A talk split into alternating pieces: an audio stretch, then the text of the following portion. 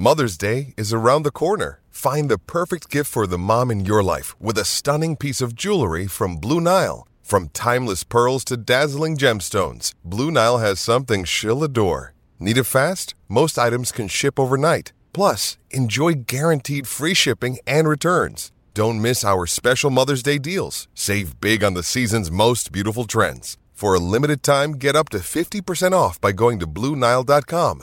That's BlueNile.com.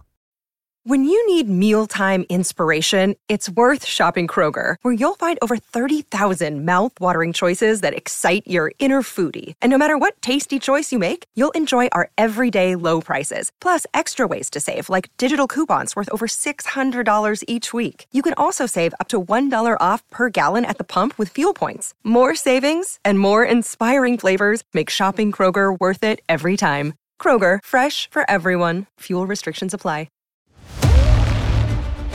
Swinging a drive, right field and deep. Back goes Aquino. It's got a chance. Gone. Get out the tape measure. Long gone. Fly the W!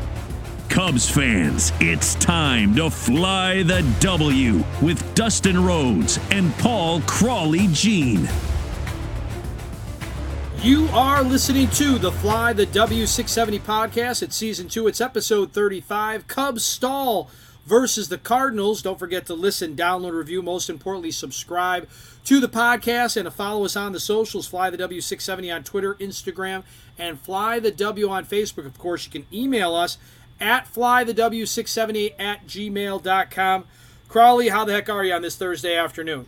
Well, I ne- really needed yesterday's game to get the bad taste out of my mouth. I was pretty pretty fuming on uh, Wednesday morning, so I'm feeling better a little bit after a big victory and a day off. I- have gotten a chance to recalibrate. Yeah, the uh, good times were rolling over at Wrigley Field in game number three on Wednesday night. But let's uh, let's get after it. Let's get into game number one. We've got uh, Willson Contreras returning to Wrigley Field, and the Cubs had Marcus Stroman on the bump. Yeah, and, and I, I kind of warned our podcast listeners that Miles Mikolas always kind of gave the Cubs trouble. The Cubs lost this one three to one. A couple notes that I made right here. Another wasted quality start by Marcus Stroman. He went six innings, four gave up four hits, two runs, one walk with six Ks. So seven quality starts out of eight games, and uh, he has only two wins to show and three losses. So he was charged with the loss for this one. So you know, we, we talk about um, Justin Steele and rightfully so and making an all star, but Stroman's right there in the conversation to be an all star. Just the wins aren't there. Wins aren't there, and this is a, a case for those that um, are in the wins don't matter for starting pitchers. This is where this all comes from. Um, I still think they matter, but uh, he has definitely been the victim of some uh, tough no decisions and tough losses. And the Cubs have been struggling as of lately, and, and, and the reason we know it is not scoring with runners in scoring position. We've brought that up plenty of times. It hurts the bullpen, hurts everything. The Cubs scored one run on five hits. You aren't going to score win many games scoring one run. We've said that no, many a times. Never, never, never. Occasionally never. you'll get the old one nothing win, but they're they're. Few. I don't know. I, I, I, mean, I, if we went digging, Crawly, if we went digging right now through the every game that's been played in baseball this year, I would, I would, I would bet there are less than three one nothing games so far this year in all of baseball. Yeah, there's not a lot. It doesn't happen. Not going to win very often. They were one for seven with runners in scoring position. They left nine men on base. To make matters worse, one of the Cubs' best hitters, leadoff man Nico Hoerner, was pulled in the fifth with what the Cubs are saying was hamstring tightness. And so here I am. We'll talk more about this in segment three. But it was reported uh, during the day that Christopher Morel showed up to Chicago. So I'm sitting here thinking to myself, okay, not Nico's gone. Let's let, let's get Morel in here. But who does he call to replace him? Nick Madrigal, who went over to the rest of the day. So Nico injured himself when the Cubs had their best opportunity to get some runs with runners at second and third uh, after a Swanson double. Uh, tied the game at 1 1. Ian Happ walked to load the bases. Cody Bellinger hit a ball to short right field that Brendan Donovan caught and then threw out Nick Madrigal at home by a mile. So you got to wonder, Dustin, with the way the offense has been struggling, you know, how much does that get into Willie Harris's head to send the runner? Yeah, I mean, they, they, they needed something, right? They needed a an ignition. They needed a they needed something to happen. And and he Willie Harris, I like the guy a ton. I love his energy, but he is a little bit aggressive. But I believe David Ross is is is a little bit aggressive as well. So I don't. I think I think they walk uh, lockstep in being aggressive on the base pass, especially when the Rispy is not going in your favor. Yeah, well, Ross had a chance to get Morel into the game in the ninth, but he decided to use Eric Hosmer as a pinch hitter for some reason. But well, that was where that was where I really scratched my head. Yeah, I was dropping some uh, inappropriate language at Wrigley Field on that night. Um, Willson Contreras revenge game, reeling at the fact that he lost his catching duties. Contreras got a mix of cheers and boos during his intro, more cheers during the video montage the Cubs put together for him. But when he came up to the plate the first time, he got boos. He led off with the, the second with a single and came around to score on a Dylan Carlson single. In the top of the fourth, he grounded out to short on an amazing play. Dansby Swanson blows my mind. He, that ball that Contreras hit to him was hit 117 miles per hour off the bat. That was the fourth hardest ball in play this season in the majors. Then in the sixth inning, Willson crushed a ball to center field that scored Lars Nootbaar to make it two to one. And then in the top of the eighth, with one out, Contreras grounded into a force out. They had runners at first and third, and he grounded into a force. It goes to Patrick Wisdom, who had a brain fart. Rather than starting the double play right away, he looked home, double clutched, and this allowed Willson to beat the double play uh, to and keep the inning alive and allow the run to score. So Willson was involved in all three of the Cardinals' runs and the boos got louder with every at bat, every play he made, and then he starts encouraging the Wrigley faithful to boo louder. And then after the game, Willson said there were a couple of people booing me, and I just love that. When you get booed, that means you're doing something right. The boos were kind of an extra boost I got there. At the same time, as I was doing the hand gestures, I saw my teammates really respond to it, so I decided to keep doing it. I did not boo Willson. And, and here's the thing he is a guy that loves that stuff. Why would you get him more fired up? Yeah, it's hard. I, I understand. I, I, probably, by the second time, I would have booed. I don't think I would have booed him on the first at bat. I would not have booed him during the video tribute. But I think by the second and third at bat, after a couple of beer bats, Crawly, I, I would have been, uh, I would have been booing too. Um, and again, you know, maybe just maybe Cubs score more than one run. Well, here's the thing, Dustin. You remember last season when Javi Baez came to the South Side and they were booing oh. the crap out of him. Guy couldn't hit. They start booing him and he starts going off. Those were the best games he had. Those were the uh, best games he had. We're over 35th and Shields. The left field bleacher bums had it right by opening up the newspapers and just looking down at the newspaper when he came up to bat. Do not. He thrives on on that kind of stuff, and and we just and people fell right into it. Now I do have to say, in all honesty, um, before the game Willson talked to the media, and Megan Montemurro, you know, you know, he talked about even though I'm wearing a different uniform, I'm really thankful for the fan base. Talking about the Cub fans, he also said having support from them means a lot to me. If there's something in the past that uh, got in some people's feelings, I really apologize. I would never say something against the Chicago Cubs or anything against the fan base. Yeah, I mean, he said all the right things. He he did. He acted the right way. I thought the Cubs did a nice job with that video tribute. What did you think? Yeah, I thought everything was great. And I'm I, listen. I wish people would just understand that Willson wanted to stay. And yeah, then, he wanted to stay, and they they didn't want him. Probably for the same reasons now that we realize that St. Louis doesn't want him squatting behind home plate anymore. At least not right, right this second. Right. So, so this really was like the catcher series, Crawly. This this whole series that we're going to talk about is is uh, is catcher related with Willson Contreras and Yan Gomes not being there, and then maybe Yan Gomes comes back, and yeah, it, listen, it's going to remain a thing. Maybe not. What, do you think? The next time they come to town, I'm, is this even I, a thing? I, am sure it's still going to be a thing for some people, and I hope it's not because the Cubs don't win the World Series without Willson Contreras. Gave us no. a lot of great memories, no, and again, no, he wanted to be here. What was he supposed to do? You know, I mean, and, people said, well, he tried on a uniform, a Cardinals jersey when he was still with the Cubs. Yeah, after they tried desperately to trade him and tell him he's not coming back. What is he supposed to do? I mean, Jesus. So, you know, either way, we get to game two, and that's Jameson Taillon versus Jack Flaherty. The Cubs lose six to four. Jameson Taillon is not back. You know, I, I will tell you this, okay? Uh, Jameson Taillon's not back to where he should be. Um, he went 2.2 innings. He gave up five hits, four runs, two home runs, loaded the bases in the third, and then walked in a run to end his day. So the Cubs decided he didn't need rehab starts in uh, Iowa or anything like that. So expect Taillon to struggle for a couple more starts. I don't see that changing. Uh, he walked in a run, like I said, to end the day, and then Julian Merryweather came in and walked in another run. So you gave uh, the Cardinals two free runs, and you lost by two. Uh, one good thing that I do have to say that came out of this from the pitching standpoint. Wait a minute. Wait, can we go back to something really quick? Can we Yep. go back to something really quick? Why Merryweather in that spot? I mean, we got an answer. We got an answer from Tommy Hotovy, but Right. that doesn't mean I have to be satisfied with the answer. Uh, you know, because they wanted Assad to come in in a clean inning. Right. Um, I don't. Here's here's the thing, Dustin. I, I agree Merri- with Merryweather's been hot garbage, right? And Merryweather, Merryweather hasn't done a thing yet. So Merryweather reminds me a hell of a lot of Dillon Maples in a way that some of his stuff is so good, and it's exactly what you need in that situation. A guy that throws straight heat. But the trouble, just like with Dillon Maples, is that when sometimes he just completely loses it and it's a mess, and that's kind of the issue that you have.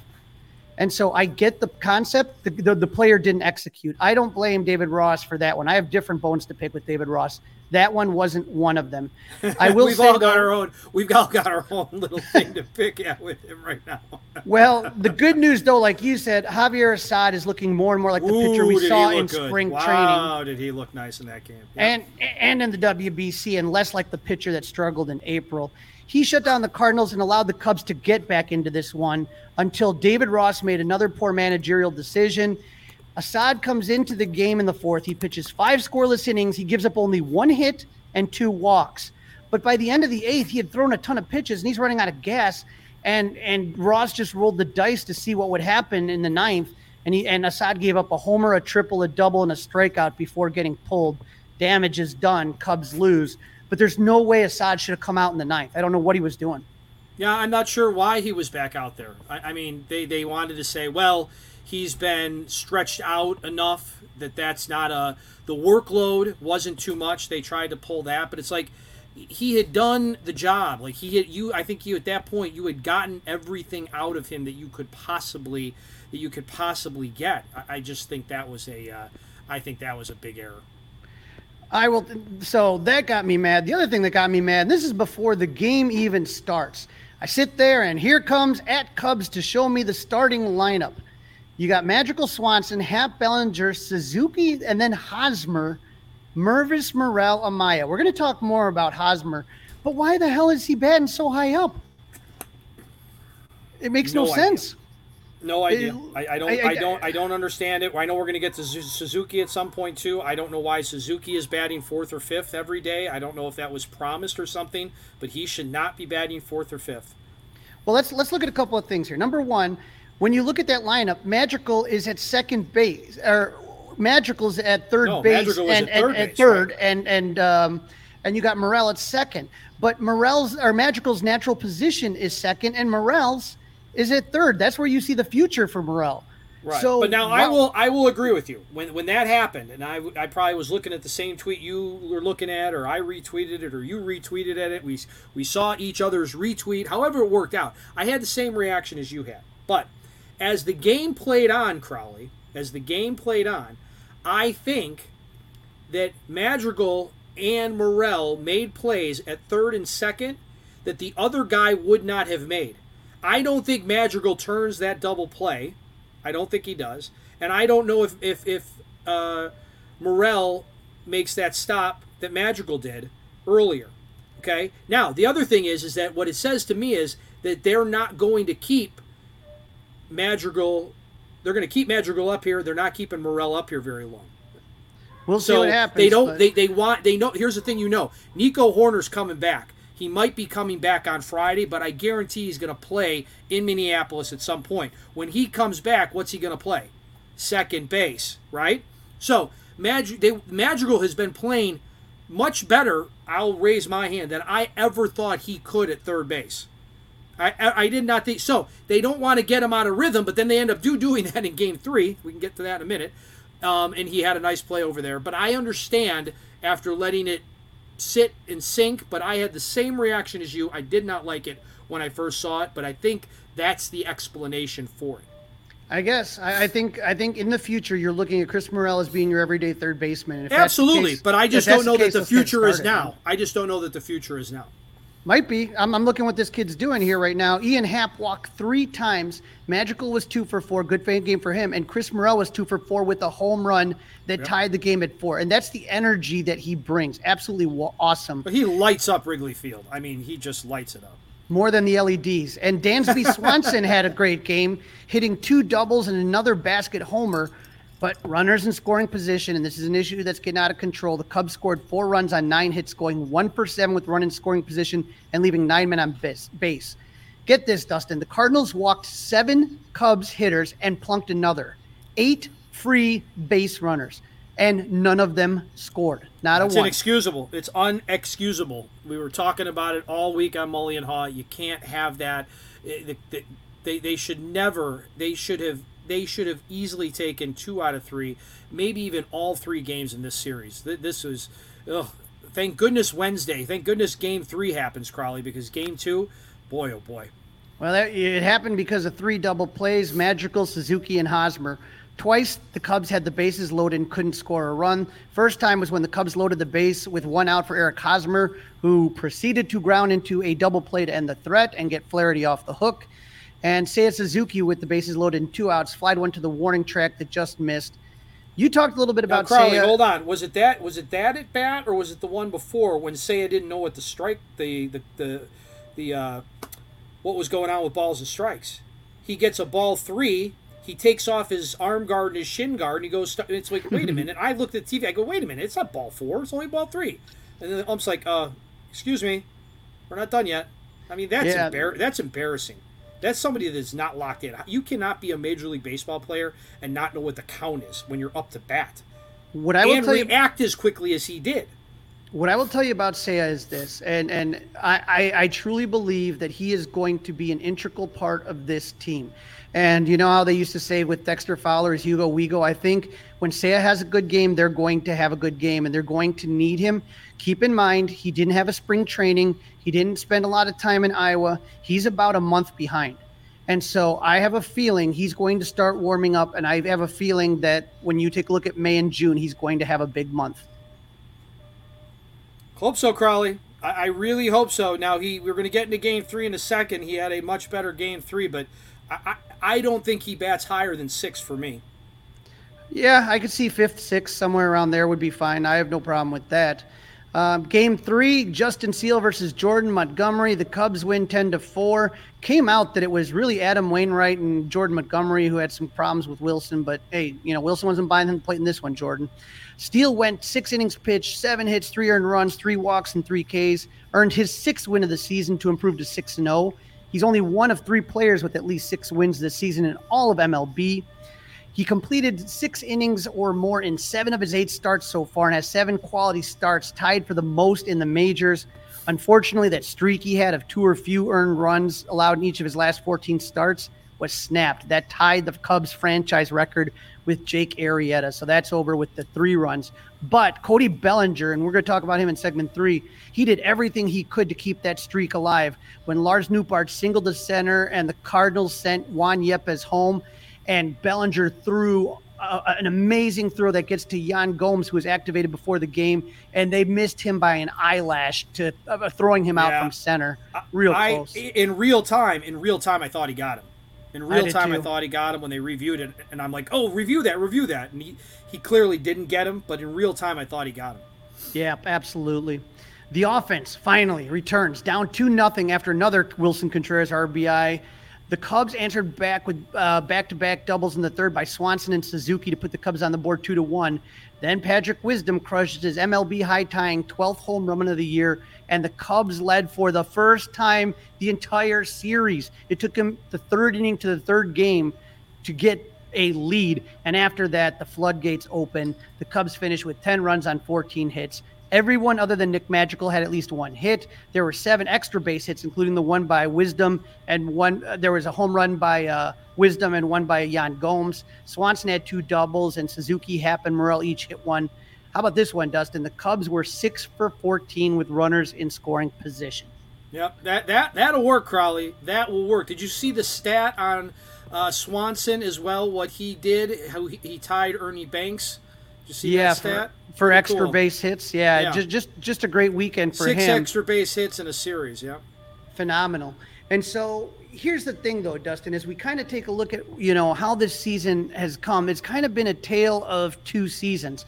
And it really has to do with that near perfect game that Drew Smyly threw. There was everything before and everything after that, okay? So if you take a look at the numbers, the Cubs are getting on base. They're really good at getting on base. They've they've reached via walk, hit, or hit by pitch 474 times this season. Okay, fourth most among all of baseball, trailing only Tampa Bay and Atlanta and Boston, three very good teams. They also, though, Dustin, lead the majors with 273 left on base.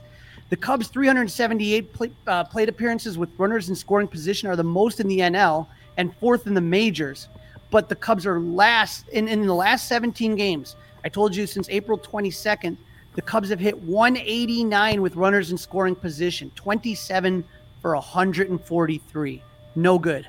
No, that will. Uh, if you just pick it up a little bit, if you just pick it up a little bit, they could be very competitive in this weak ass division that the National League Central is. They're still, yeah, they're still right in this. And and and, but I told you about that game with Drew Smyly, right?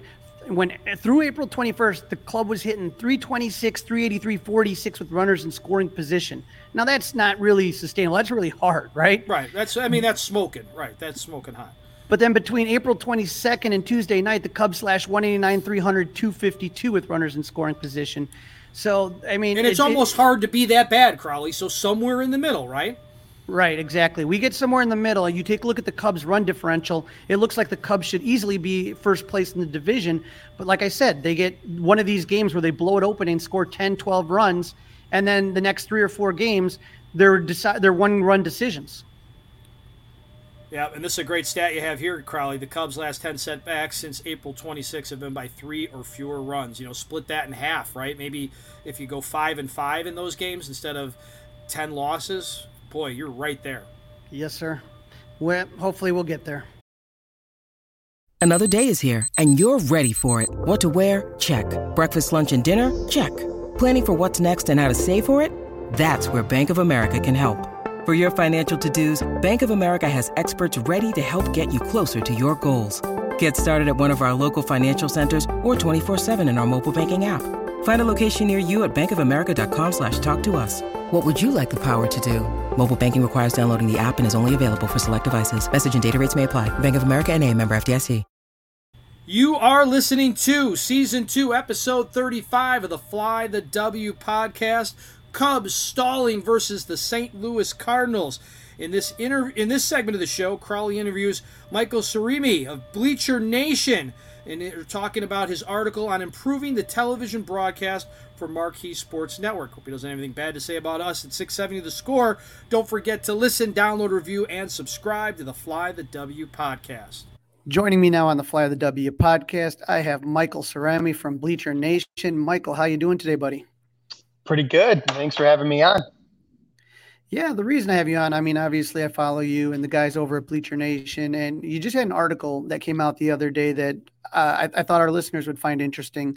It was called the Marquee Net. You said I want to talk about Cubs TV broadcasts, and you know, I you know, you kind of lead off with the Outside the Ivy. I remember that great show with uh, Luis Medina and my buddy Danny Rockett but you were just kind of trying to you know tell people hey you know it's there's certain things that you would maybe look at changing with the broadcast but you, the amount of respect that you have for people that are doing the broadcast right now Yeah. So, I mean, before we even get into any of the like constructive criticisms, I, I'm going to say off the top, but I did in the article, I, there's a ton of talented people there. Everyone there's honestly, I, I genuinely, truly think they're great.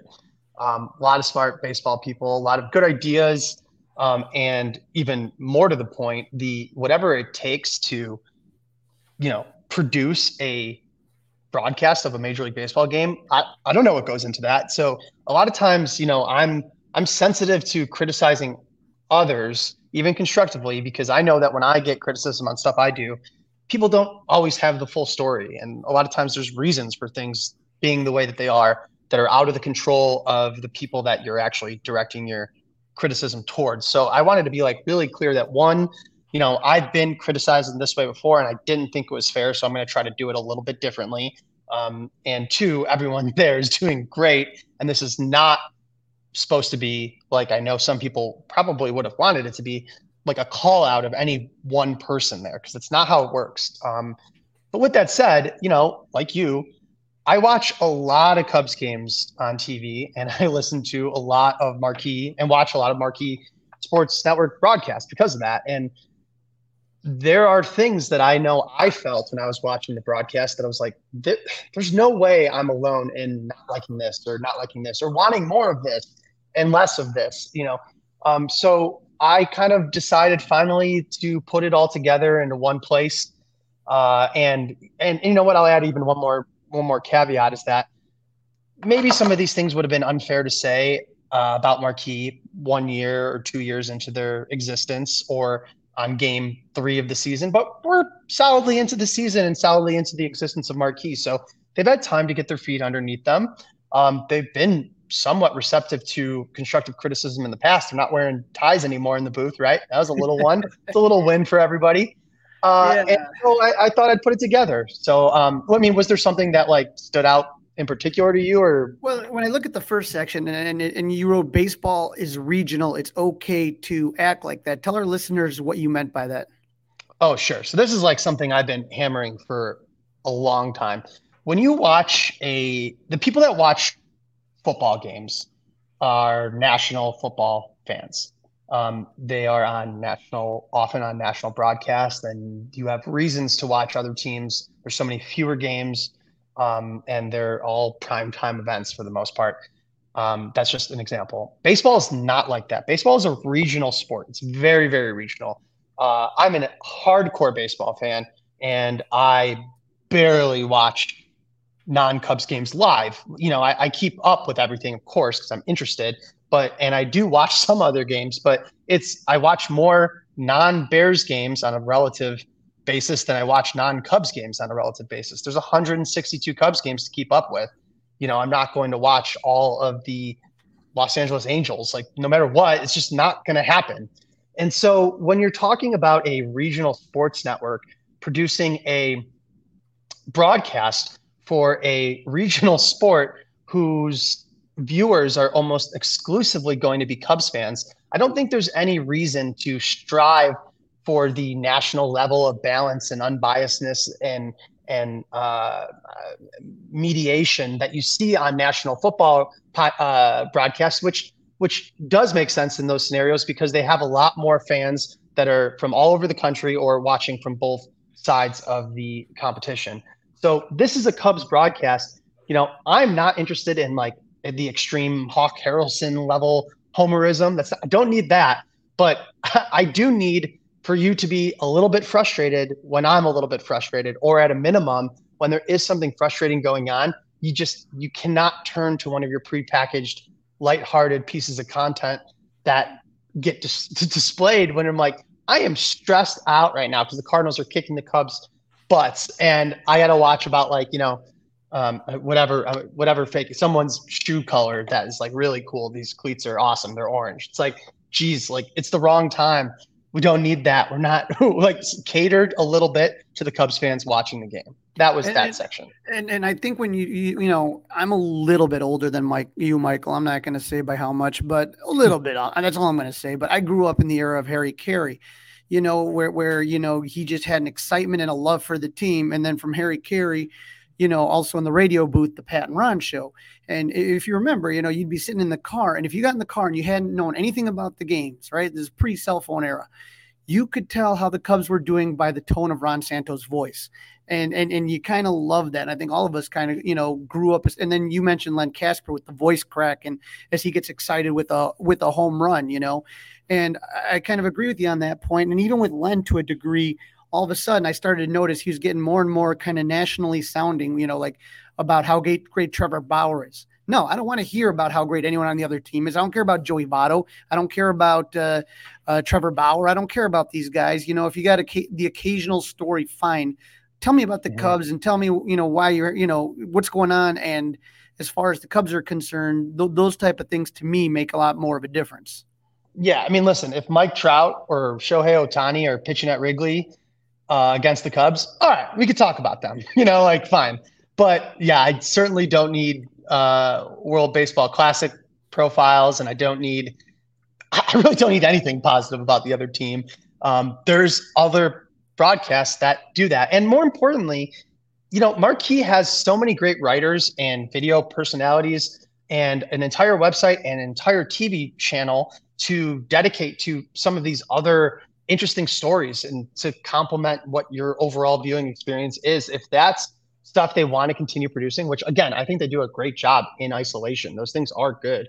If people want to seek that stuff out, there's a million ways to reach them. It doesn't need to be sort of shoehorned into the game broadcast when there's actual again stakes for the first time in you know Cubs baseball for like 4 years, right? Like this is right. an important game, an important moment. I want to focus on it. You you can you can put that stuff on the app. You can put it on the YouTube channel. You can put it on the social media channel. There's plenty of avenues for that type of stuff, and and, and I kind of agree with you every there. You also uh, kind of are writing a little bit about a little less production, and I thought that was interesting because you know we're all kind of getting used to the pitch clock and the time and, and, the pace of play being much more increased than we're used to. And I talked to a lot of the minor league guys, whether it's Alex Cohen or Mick Gillespie, Brendan and uh, Brendan King and Max Toma and Sam Wiederhoff, and I and I asked them because they've been go, you know, they already been through the pitch clock. You know, how different is it to broadcast when you have less time? Than you're used to. You know, you're cutting half an hour off the game times is what they're looking at. And I remember a couple guys just saying, "Look, find your best stuff and, and, you know cut it down and condense it and get it in at the right time because it is different." And I'm wondering how much of a problem that is for them, especially this year. Yeah, well, so the pitch clock is a great point. So it kind of hits in two different ways. First, there's less downtime than ever before, so there's less of a need to fill the gaps. Um, and that's a good thing. And and and the and the the in addition to that, um, if you maintain the same level of like pre-produced interviews or prepackaged content or on-field interviews or any of that stuff, but the game is shortened by 30 minutes, the overall proportion of those produ- overly produced packages, not overly produced, overly delivered, wonderfully produced packages, it takes up a bigger proportion or a bigger portion of the game itself. So they need to adjust accordingly, even to get back to the baseline level that we've seen last year. And then from there, we can decide if there's even more to go to strip away from the from the broadcast um, to focus more on the game itself.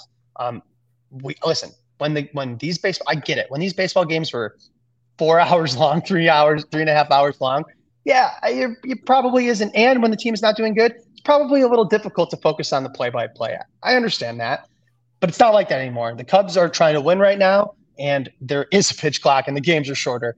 We need to get back to business and uh, you know the business of competing and identifying um, the sort of things that people want to hear about when the, the priority is winning. And and and you know when you say actually less is more, you know that this series we've had a three man booth and it is nice sometimes to have different voices on there, but I've never been a big fan of the three man booth myself. Yeah, I mean, so sometimes there's a three man booth and then also Taylor or Elise on the field. And so you have four people talking at once, none of whom are describing what's going on in the game because usually when the three when the four of them are in that sort of roundtable conversation, it's it's you know um, explicitly because they're not talking about something that's going on in the game. If it was something that's going on in the game, it'd be Boog calling it and JD adding color, right? So I don't mind in general the rotating cast of announcers of broadcasters. I think that's fun in its own right. I under, I would understand the opposite opinion there, but you know when they go to the West Coast and every now and then you get to listen to Rick Sutcliffe, okay, cool, whatever. Um, that's fun, but limiting it to two in the booth and one on the field uh, is probably the way to go. You can have your different cast, but let's limit the actual volume uh, to something more, to something less distracting audibly. Um, and again, uh, you know, I used Danny Rockett's tweet it, even visibly, because there was a point where there's like split screen with three guys in a booth, uh, the game in the corner, a, a, a, a, game bug on top of that, dead green space on the top and the bottom, and multiple marquee logos. It's like, what am I even looking at right now? Like this is this is just not. It, again, it, everyone's different, but it's not catering to me as a baseball fan what I want to see in a particular moment.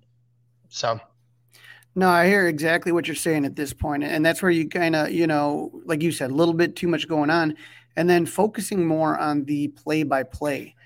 So, as far as the play-by-play is concerned, you're ending up looking at this and, and saying to yourself, "Hey, you know, I'm I'm somebody who works in education, and so sometimes I always enjoy kind of like grading papers and just kind of not focusing on what's going on at the TV at the same time. You know what I mean?"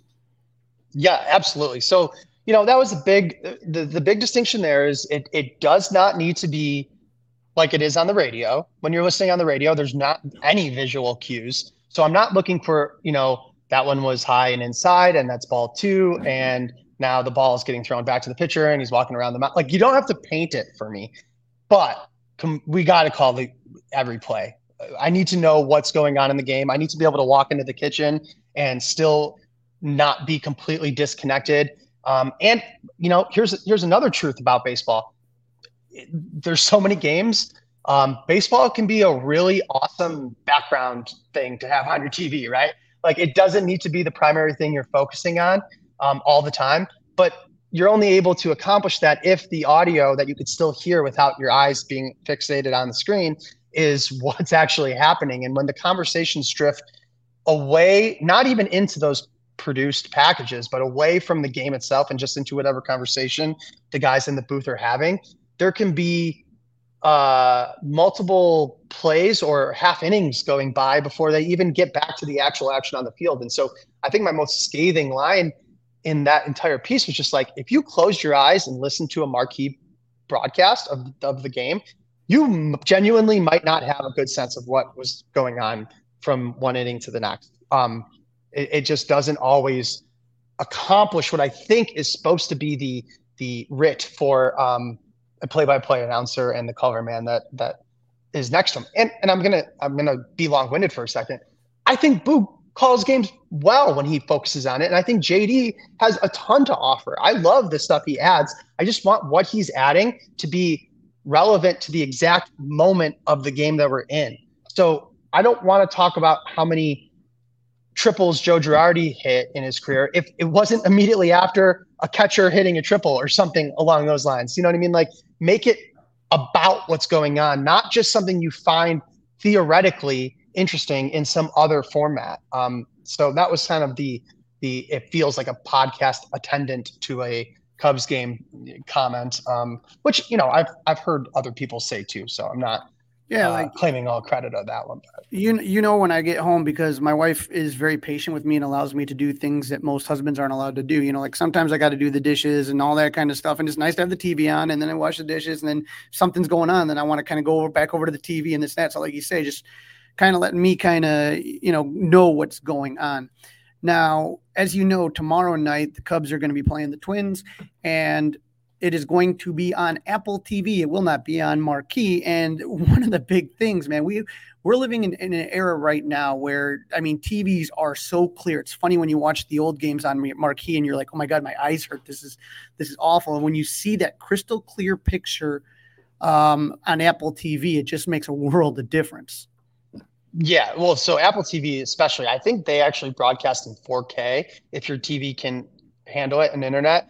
Um, but even again, if, if you have an MLB.TV subscription and you're out of network, so you're streaming the exact same broadcast that Marquee physically delivers, um, it's 1080p, which is high definition to all of our eyes. And uh, by contrast, if you're streaming on the Marquee app within uh, Chicago or in the market, because um, you have a cable subscription, but you prefer to stream, which is what I do, um, like again, if you have different rooms in your house and you want to watch the game, but you have one cable box, let's say, it's 720p. And the good news is, I have I I did confirm that it is 720p, so we're not all crazy. Um, it does look worse than it should. The Cubs or Marquee, I should say, is aware of it, is aware that it's like not ideal. They don't think that that's what they should be delivering. Um, and they're actually like in the process of working out the technical details of uh, upgrading that to 1080, and that should happen this season. Um, I'm not like breaking any news there. That's just what they told me, and I think that's been out there. They're working on it. It's it's like an issue with, um, uh, you know, actual like like technical aspects of streaming over an app, which I think they were just generally new to. So they had to get those bugs out, and they're aware of it. And again, it, it should be. It's supposed to be fixed this season, is what I was told. So you know, fingers crossed for that because I mean, listen, I'm not trying to be a snob, but after watching 1080 sports or 4K on Apple TV, uh, going back to 720 is it's it's brutal. I mean, it, it does not look good. So. Right, it's, it, it's like going from PS5 to Atari 2600. It's it's it's uh, yeah, it's a noticeable difference, man. And then the final thing I wanted to touch on on your article is is is the thing that we've all been pounding and hounding and, and yelling about ever since you know the idea of marquee even came around, or that is that a standalone marquee streaming service. Uh, HBO has one, you know. All, Netflix has one. You, when you when you take a look at the list of of just how people consume media nowadays. I mean, my brother is in Colorado, you know, and, and you know, he wouldn't be able to get all the stuff. I like marquee content. I like the fact I like a lot of the documentaries. I like um, a lot of the old games that they play on there. And so if you are somebody that somehow can get the app, then but you can't get all the other stuff, you can just get the game. You know what I mean? Mm-hmm. Yeah. So that the good news on that front, um, which is also in the article, um, and and not anything I was told, just has been public information. I think Crane Kenney spoke about it a couple times. Is that is another thing they're actively working on and like intend to deliver sooner than later. So there is going to be a standalone marquee app that will allow you to subscribe the way you subscribe to Netflix or HBO Max or Hulu, any of those things. Um, you could pay for just that, uh, and you will be able to watch the games. Um, and again, uh, theoretically in 1080p. So I think, you know, I don't, I don't know if that's going to happen in a month, in three months, but I would be very confident saying that ne- this time next season, at the beginning of the season, we are all going to have the option to stream the games um, without a cable subscription on a standalone marquee uh, app, which is again, if they do that, then they've made a huge step forward in delivering a better product to Cubs fans because that is just a must. Um, there's a lot of overlapping issues there with in market streaming and the rights that MLB owns versus the rights the teams own, and the ability to rake in big dollars on cable deals when you are otherwise offering the package as a standalone. So that might hurt the Cubs financially in the short term, but it is without a doubt a better long term financial decision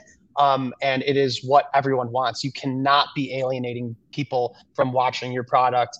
Um, and I have a ton of friends. A lot of people my age are cord cutters. I have cable exclusively to watch the Cubs. I do not use it any other time, and I have to pay a full cable package because you can't buy just one channel um, to do for that privilege, and that stinks. So it's honestly Comcast or Xfinity or RCN. They're going to be pissed to hear it, but as soon as that becomes available, I'm canceling my cable subscription. I'm going to subscribe to Marquee and I'll save a bunch of money every month getting the exact thing I actually want. It's 2023. You have to have that as an option. Well, not only not only that, Michael, but the hope is is that anybody can watch it anywhere because of the WGN Superstation in the '80s and even into the '90s. It, it, allowed people that didn't have access to baseball teams to fall in love with the Cubs, and so whenever you see the Cubs away games or whatever, you always see plenty of Cub fans in the stands. And so, in that regard, there it, it, it was a huge it, it, helped them financially to be able to do that right? And so what you worry about is there's going to be a generation like my nephew lives out in colorado and my my brother doesn't have the mlb package you know he just wants to watch the cubs. And so you know there's a generation that you could potentially be losing of fans all over this country that want to watch marquee and marquee content and cubs games obviously more than anything. Yeah. And you know for what it's worth there there has been some positive signs in the general sports industry. This Brett is the guy to talk to about this stuff because he nerds out about it and is really good about it. But um, there are a couple teams. I think there was one or two NBA teams that are um, starting to broadcast their uh, or make available their broadcast for free, um, having made the determination that expanding your fan base will pay off in the long run. And it's like, yeah, duh. Like everybody knows that. You know what I mean? Like if the fact that you would it's it, listen it always comes back to this idea of sacrificing short-term dollars and no one's ever willing to do that. But the long-term best op, uh, option for all of these industries is to give people what they want allow them to engage with your team. And they're going to buy gear and they're going to buy tickets and they're going to read your articles where there's ads being served and they're going to watch your broadcast where there's commercials be, still being played where you still can get paid by the increase in eyes. And so um, stuff like that is going to keep happening and is like these all of these um, sinclair regional sports networks folding and mlb sort of taking those all in one place. It's going to be a turbulent few years but i don't i think 10 years from now the entire way we interact with watching our favorite sports teams play is going to be just completely different than it is now. We are at this like we're already past the end, in my opinion, of like the big cable subscription model. The Dodgers and the Phillies got like the last big giant mega deals. Obviously, the Cubs struggled to do that. We're in this weird hybrid mode where there's like some streaming options, but you might need a subscription, but you might need a cable deal, but and so on. We are transitioning out of that. It's just the beginning, and eventually there's gonna be this realization that the world is not the way it was, and you need to be able to give people what they want when they want it, and they are willing to pay for it.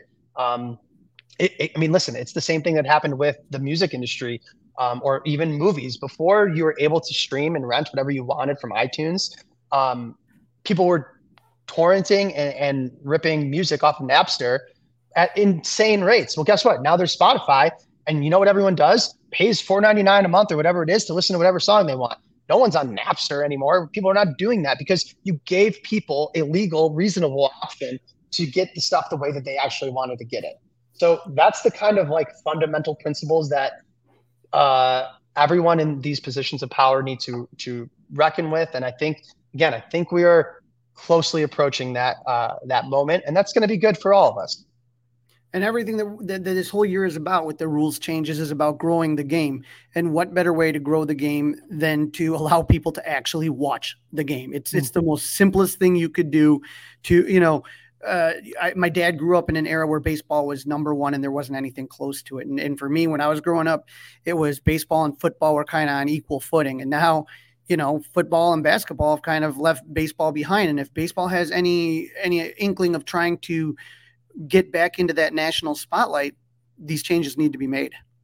Yeah, no question about it. And you know, I'll give you one other example is, and they've gotten a lot better about it. Um, I mean, you remember because you were there, like six, seven, eight years ago, when we would want to share highlights or clips from Cubs games, I mean, we would get slapped on the wrist all the time uh, by MLB or the Cubs or whomever, and it's like, hold on a second, I am here taking your product and sh- literally advertising it for you to the world by saying, "Look at how amazing this is," and you're gonna stop me from doing it, like like Rob Friedman, Pitching Ninja, was banned for a couple months, and it was like he does more good for your brand than any of your content creators can, and they realize that eventually, and they're like, "Oh, okay, okay, okay."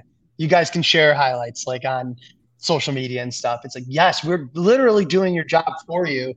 Um, it's not that we don't benefit in the process, but not in the long term way that you certainly are. You should want everyone to be able to interact with, share, and enjoy your product as much as possible. It will lead to dollars in the long term. And I'm not, you know, I'm not, I'm not naive. I know that that's the point. They're business. That's cool. Make your money, but have some long term, you know, sense about what you're actually doing by sacrificing whatever value you might get in the short term uh, for the long term. Well, Michael, I appreciate you jumping on here. And, and, for people that are interested, again, the article's up on Bleacher Nation, and, and I encourage everyone to kind of take a look at it. And and again, I think you did it in a way that was positive, and but but also with some really helpful suggestions that hopefully people at the top are looking at. And I'm sure Cub fans everywhere, when they read this article, will be kind of nodding their heads. Michael, where can they find? Where, where can our uh, listeners find you on social media? Uh, so you could find me at Michael underscore Cerami um, on Twitter, and then uh, also at Bleacher Nation, uh, the website, and that's also our handle at on Twitter at Bleacher Nation. So please do follow us uh, there. Um, like us on Facebook, all the good stuff. But yeah, Twitter, Facebook, and BleacherNation.com. Michael, thank you, and I hope to see you at a game soon, buddy. Yeah, absolutely. Good to talk to you. Take care, bud. All right, Crawly, great job with the interview. It's segment three, it's season two, it's episode 35 of the Fly the W670 podcast. Cubs stall versus the Cardinals, and the Cubs, Crawly, have moved north. They are up in Minneapolis to spend the weekend taking on the Twins. We're going to get to that in a few minutes, and it's the start of a nine game road trip. But let's talk about the roster, the setup as the Cubs hit the road for nine on the road. Yep. Before the game on Monday, Nelson Velazquez was optioned to Iowa, and Christopher Morel was brought up to Chicago in a move that nobody saw coming. Ross was asked about Morel and how he would be used. He said, I don't know that there's this big path for every day at bats. The ability to get Velazquez back to AAA and not let him sit on the bench, and some ability to mix in Morel in, uh, in time to time is probably going to be more of a role than just every day at bats. Now, he says that before the injury to uh, Nico Hoerner, But you know, it's one of those things that had me worried. Is what I told you about. Is Velazquez is sitting there rotting on the bench, so they, they they're going to send him to AAA to try to get some playing times. I'm just worried Morel is going to be sitting there rotting on the bench now too, and it just throw these guys off so bad because it's really hard to come back and just jump in the middle and start hitting. They made the right move with Velazquez, I think, and we'll see. I mean, they get a day off today. Let's see what I think if Christopher Morel is getting one out of every three games off and then a pinch hitting role, I think that's okay. We'll see what happens. Before the game on Wednesday, Yan Gomes was activated off the concussion protocol and Miguel Amaya was sent to AAA. Be, remember, when Amaya was called up, he was a double A. So even though it's a demotion, it's kind of a promotion because he's now moved on to AAA, which, you know, Amaya opened a lot of eyes with his maturity, uh, the way he handled the pitchers. Hayden Wesneski spoke highly of, of the game that Amaya called, said he never shook him off, just let him call the game. And so I think, you know, it, it's never been a question of talent with Amaya. It's just a question of can the guy stay healthy? And if he is, then then he comes back to looking like the heir apparent to Willson Contreras. Yep, he was uh, pretty impressive when he was up here, but this again is the right move. I would rather have Amaya catching every four, four or five days a week than maybe catching once a week up here and, and with the other guys up here, he's not going to get any pinch hit opportunities either. And you saw what a different. I mean, I don't want to say you saw a difference, but I mean, it just like you talked about earlier. If you were to talk about the month of April, there's an argument to be made that Yan Gomes is was the MVP of April. And all right, we had this argument today on the air. Molly likes to, you know, bust my backside about it. Yan Gomes is the Cubs MVP so far. Dansby Swanson is a better player than Yan Gomes is. But right now, Yan Gomes is the MVP of the Cubs. Listen, I hope we get to a situation where Dansby Swanson's in the National League MVP race. And if that's the case, that means the Cubs are winning and Yan Gomes is still going. And I'll still say that Yan Gomes was more important in the Cubs than Dansby Swanson. In the month of April, and I, I get both sides. And they need I, I, in the right. month of April, and if they end up doing something good, that month of April is going to be a big part of where they got to where they got to. Right. And and so when we look at the injury report, talked about Nico Hoerner, and he left Monday's game with hamstring tightness while running to third on Dansby Swanson's double. An MRI showed a mild left hamstring strain. He's not going on the IL. He's day to day. I saw some video on Marquee uh, the other day of him stretching, doing agility drills with the training staff. So that's exciting news. I'd be he, shocked if he didn't play up in Minnesota, Crawly. Shocked. Yeah, yeah. Let's. I think they're not going to rush it. There's no need to with with Morel up now, but let's see what happens. Um, you want to get you ready for some guy to come up pretty soon, sooner rather than later. Get ready for Kyle Hendricks. He came to Chicago to work on some things with pitching coach Tommy Hotovy. And when he returned to Iowa, he had his best start throwing five shutout innings, striking out four, and walking nobody. He gave up two hits, one of them a cheap bloop single. His next start is Sunday. But I'm telling you right now, Dustin, and I'm just looking at the calendar as somebody that didn't think it was possible for uh, Hendricks to be back, I could see him potentially starting that next homestand against the Mets. Yeah. Okay. I, I can. Yeah. I can live with that. Mm-hmm. Now, another guy in Iowa, along with Kyle Hendricks, is Codi Heuer. He only pitched two thirds of an inning on the same day that Hendricks had that start, but he got two strikeouts and a walk as he recovers from Tommy John surgery. Now, keep in mind he's a lot further away than Kyle is, at least at least another couple months. But Dustin, coming out on his second rehab start, he was hitting 98.8 miles per hour on the gun. That's exciting. It's absolutely exciting. So for people that thought the Cubs got fleeced on the Craig Kimbrel trade, uh, that, that, that's not done yet. Let's not let's not proclaim that that that, that was a flop. St- I don't I don't know how you could say they got fleeced. I mean, Nick Madrigal's been okay. He was terrible. He he was absolutely terrible for the White Sox. Absolutely, and, and so I just know people that complained about the trade, and to me, I felt that Codi Heuer was the better piece than Nick Madrigal of the two pieces. I was more excited about Codi Heuer, and I can see him being a potential closer. If you, you know, you, if you get a guy in July or August that's hitting 100 miles per hour, that's going to be interesting. Uh, oh, Brandon I Hughes. I can't wait. I can't wait. Brandon Hughes threw a 32 uh, uh, pitch bullpen the other day. He felt good. The Cubs are monitoring how he feels afterwards. He's going to have to wear a brace on that knee, but uh, you know, I, I, hopefully we get a lefty back in the pen as soon as possible. Yeah, that's important. There's no doubt about that. And with or without the brace, no problem. You know, Carlos Correa is on his third team now. That's the Twins. First he was with the Giants, then he was a Met. Now he's a twin, and he's got the fans in Minneapolis booing him, Crawly. And the Cubs are going up there for a three game series starting on Friday. Yeah, last season, the, the Twins struggled. They finished third in the AL Central with a record of 78 and 84. Cubs did not play the Twins last season. The last time they played them was in 2021. Uh, the Cubs have played the Twins 37 times since their league started, and they have a record of 20 and 17 against them. The Twins made a lot of changes in the offseason. Like you said, Carlos Correa bounced around and he ended right back up with the Twins. Uh, they got right-hander Pablo Lopez, catcher Christian Vazquez, outfielder Joey Gallo, infielder Kyle Farmer, outfielder Michael Taylor. They had a couple big losses though. Uh, we know Luis Arraez. We had we've, we've seen the damage that guy does, and then at third base Gio Urshela. So, uh, but but they they have a pretty good team right now. When we look at the standings and we look at how the Cubs are doing right now, you you talk about how competitive the Cubs are in this division. They're two and a half games back from first place. As you see, the Pirates just continue their free fall. They're still in first place, 21 and 17. Milwaukee at 2017 and the Cubs right below 500, one game 18 and 19. So hoping that the Cubs can, you know, get on a winning path. What I worry about, Dustin, is there's some good teams coming up, and they did not take the opportunity they had against Washington, Miami, and a surprisingly weak Cardinals team. Yeah, there are some uh, teams that are better than the Cubs on paper anyway coming up. But hey, let's focus right now on the Twins. Um, I, I, I like this matchup. I think the Cubs can go up there and take two out of three, especially if Nico Hoerner's coming back and playing like he's played so far. Well, the Twins just finished up a series against San Diego on Thursday. They're winning. They won two of three in that series. They're in the AL Central. They're 21 and 17 uh, ahead of. They're in first place ahead of Detroit, Cleveland, and the White Sox all who have losing records, Oof, along with Kansas City. Woo. Yeah, Oof. yeah, and so you know it'll it'll be interesting when we look at the pitching probables. I just want to remind our listeners that Game One will be on Apple TV. It will not be on Marquee. So if you're kind of flipping around the stations and you're saying where are the Cubs at, they are not going to be playing that one on Marquee. So and again, it's not free this year. Last year they did it to kind of kind of entice some fans.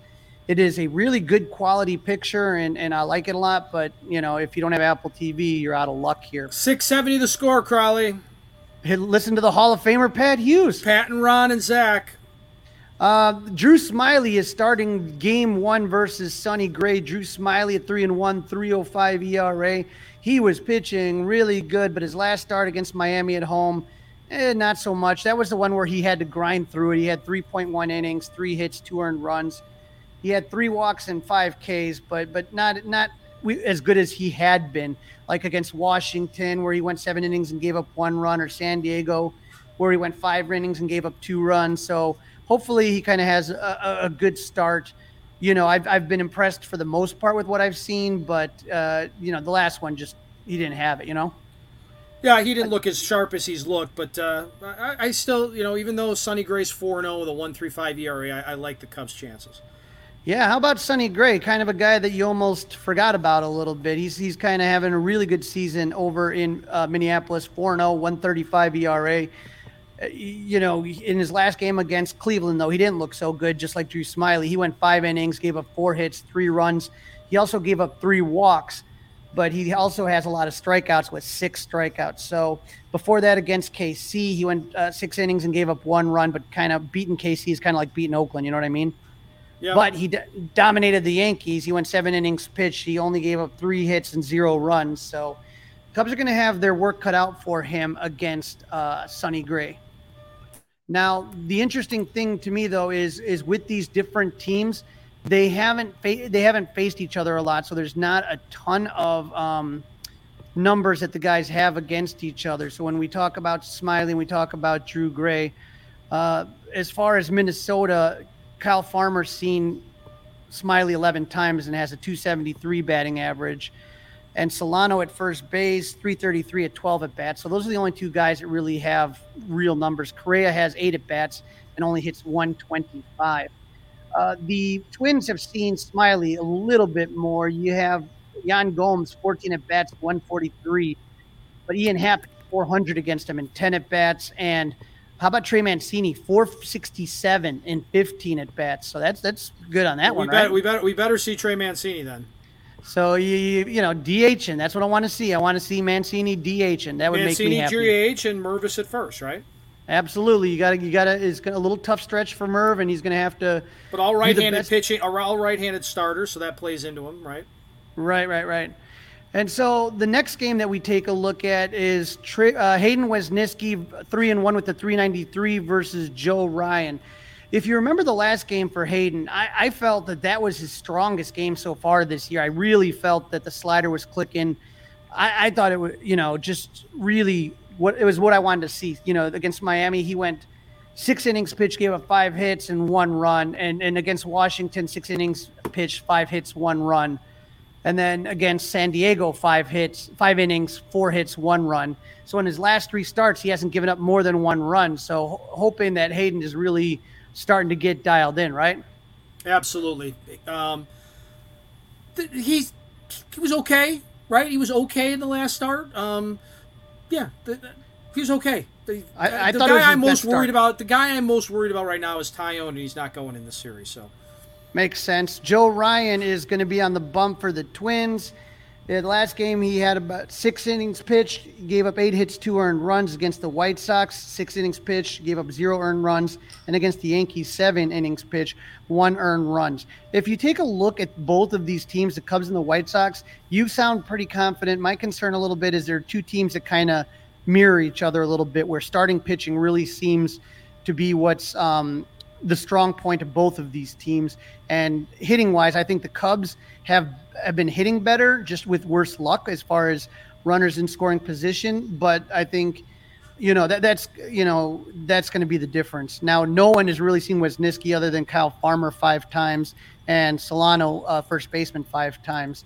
As far as the uh, as far as the Cubs facing Ryan. Barnhart seen him five times and, and has a 400 average, and Wisdom seen him four times, and he hasn't gotten a hit. So that might be a good Morel start. You got David then, Ross's number? We'll text him. Uh, you got that number. I don't have that one. Now, game game three, Marcus Stroman, two and three, 228 versus Louie Varland, 0 for 0 with the 432 average. We've talked about the, the Stro show in a way. He's kind of and, and you know he's he's absolutely fine with it, but he's just a little bit overlooked right now because of yeah because because that, of how great Justin Steele's been. Sure, Absolutely. yeah, he, but he has been you know he's just been as, almost almost as good. The problem is when you good. look at two and three, you think, well, what's going on with that? Right, and that's where you get fooled on that. He gave up. He went six innings and gave up two runs. He just throws quality Sorry, starts. It's almost Sorry like I let you down there, buddy. no, it's good. It's uh, six innings pitched against Washington. He gave up one run. Miami, 6.1 inning. He gave up two runs. So the guy's not giving up more than two runs anywhere he goes. So if you look at the the, the starters that you have going, other than that uh, last time out for Smyly, you know, you can't ask for. You know, I mean, this is obviously you could ask for Justin Steele, but you're you're looking at a team that really is going to be throwing three good starters against Minnesota, and I don't think that Minnesota can say the same thing, in my opinion. No, that's why Crawly. When we get into the prediction time, uh, I'm going to have the Cubs winning the series, but we're not there yet.